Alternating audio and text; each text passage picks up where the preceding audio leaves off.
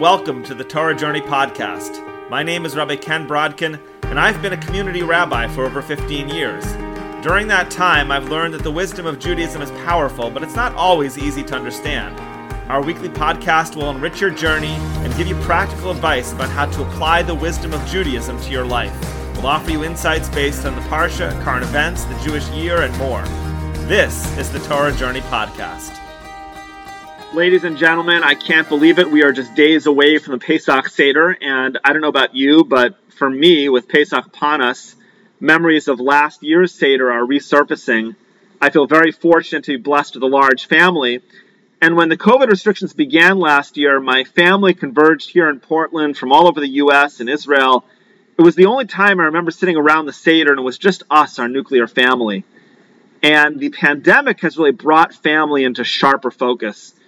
In Wuhan, the rate of divorce went up last year when married couples experienced strife during lockdowns. And on the other hand, sociologists have pointed to a recent uptick in family togetherness and generations living together. And today, with the vaccine, some families are reuniting. We live in a time of division in our society. And if there's division on a societal level, it's so important to look at our world at a grassroots level as well. Because the foundation of societal unity really begins at home. While the pandemic has brought some families closer together, family life in America is in retreat. People get married older and less often, and they have fewer children today than in previous generations. And that doesn't bode well for building a unified society in the future. As a Jewish people, also, we need to look at the grassroots trends that underlie our societal picture. For example, Pesach is about unity. This was a time that Jews from all over Eretz Israel, all over the land of Israel, streamed to the base of Mikdash to bring the Korban Pesach, the Passover offering. And that national movement of unity was built at a local level. The Torah tells us, Vayikhu lahem ish shalom bayis. They shall take for themselves a lamb for each household. On the night of the Exodus, the redemption that we experience on a national level started in each individual home. And in light of that, Pesach is a time that we need to consider our own personal shalom bayis. The truth is that Pesach is the perfect time to build shalom bayis, or harmony, in our homes. And so in today's podcast, we're going to explore how to utilize this optimal time to do just that. But before we do that, we have to understand that Pesach is a time that has the potential to bring about added stress on the family. Perhaps it's because we have so many people under one roof, or all of the Hilchos Pesach we fulfill. The potential for familiar rift on Pesach is real. Just think about what Erev Pesach looks like. Consider the following aspects of our Erev Pesach, which falls this year on Shabbat, on Saturday. Number one, it's prohibited to eat chametz on the 8 days of Pesach. Chametz being any one of the 5 grains, wheat, barley, spelt, oats, or rye, that have fermented. In addition, we can't eat chametz on the 14th day of Nisan after midday. By rabbinic law, we don't eat chametz after the first 4 halakhic hours of the day on the 14th, which will come out to 11:10 a.m. here in Portland on Shabbos day. An additional restriction, we do not eat matzah on the 14th day of Nisan, so that we'll enjoy the Seder matzah with a hearty appetite.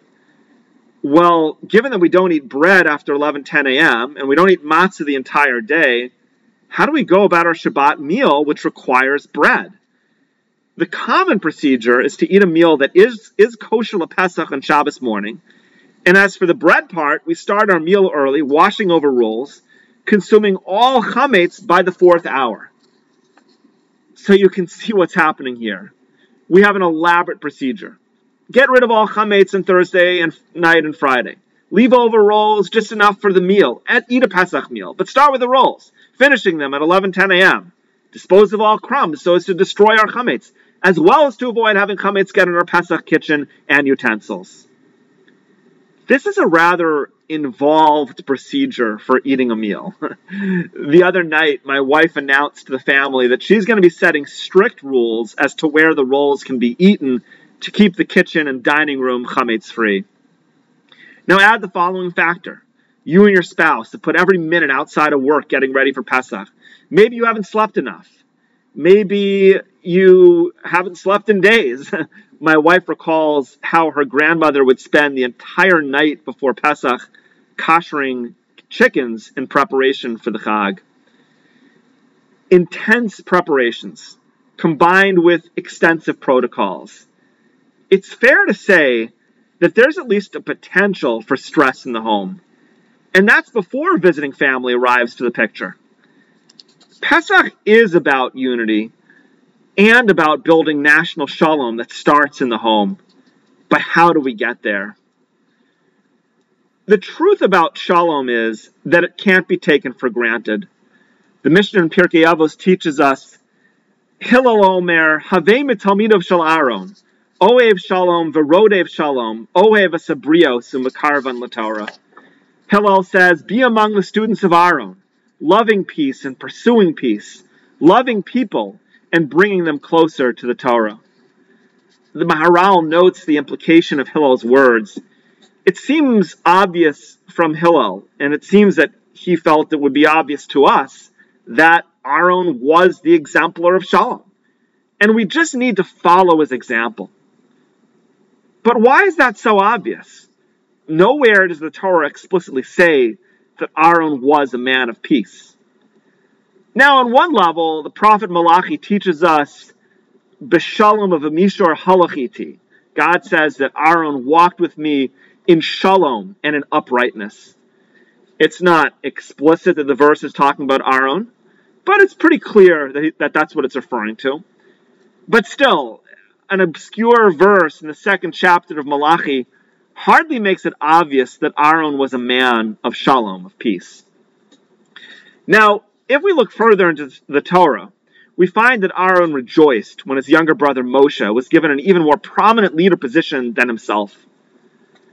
But there's an even deeper factor in this teaching, says the Maharal. After all, Aaron was the Kohen Gadol. He was responsible to bring people together in the Mishkan, united in serving Hashem. If that was his whole purpose, it must be that he was a man of shalom. This was the obvious thing. He was the unifier of the Jewish people. And that's why we need to be as students. Loving people, loving shalom, chasing shalom. But getting deeper into the Mishnah, why do we specifically need to chase after shalom? And what's the connection between chasing shalom and bringing people closer to the Torah? The Maharal offers a foundational idea. Namely, division is natural and inherent to our world. The very idea of creation is based on division. Creation is God expressing his oneness in a multidimensional world. A new life begins with cells dividing to form new cells.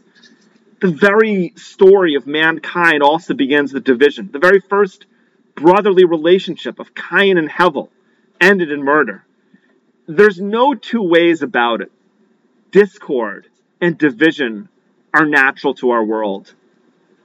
But if division is natural, then unity and shalom transcend nature. And our rabbis teach us that shalom is a godly matter. In fact, shalom, the Talmud says, is one of the names of the Almighty, a name of God that cannot practically be uttered when you enter into a restroom. That's how holy it is. And given how natural division is, the only way that we can really attain it is to chase after it. Think about it. When people experience discord, they try to avoid one another, allowing the problem to fester. The Midrash comments, though, that Aaron would chase after shalom, seeking any means to bring parties together, like an estranged husband and wife or estranged friends.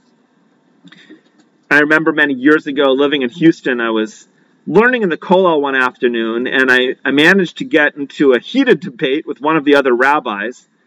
Let's just say that things got so heated, we did not depart that afternoon with a cheerful countenance. That evening, I was back at home. I wasn't really thinking about it. But suddenly I got a knock at the door, And there was my friend who I had the heated exchange with. He was holding a beautiful glass chess set that he purchased for me. He reached out and he handed me the chess set with a look in his eyes that said, "We're friends." Now, at the time, I felt moved by his proactive gesture, but looking back, I appreciate it even more. Here we had a rift, and it would be so natural to walk away and let the rift fester. Not only did he not do that, but he sought a way to bind it up. Rift and division are so natural, and the solution is that we do need to chase after shalom. And the corollary is that we need to love God's creatures and bring them closer to the Torah. If we love shalom amongst people, we need to strive to bring people closer to God.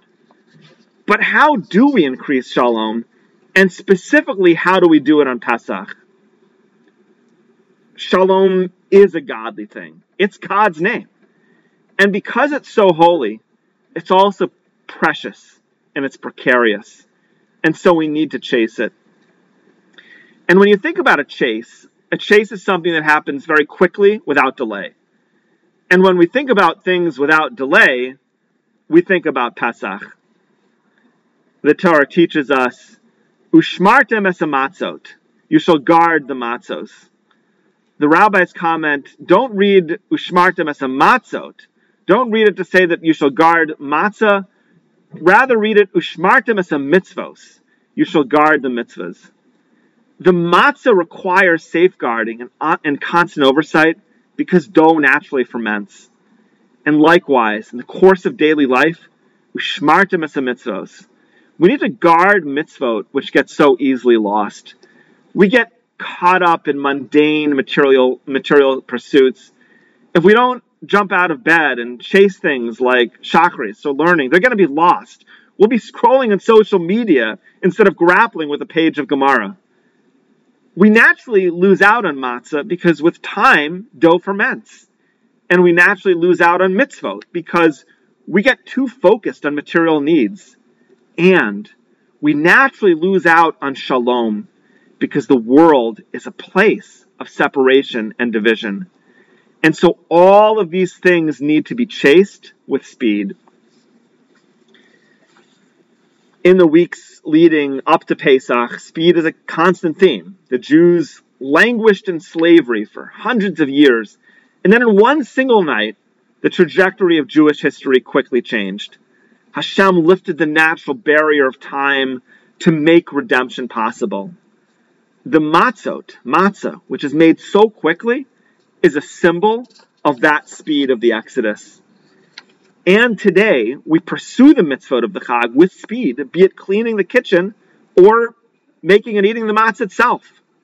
A number of years ago, I had a Seder guest who never saw the mitzvah of eating matzah.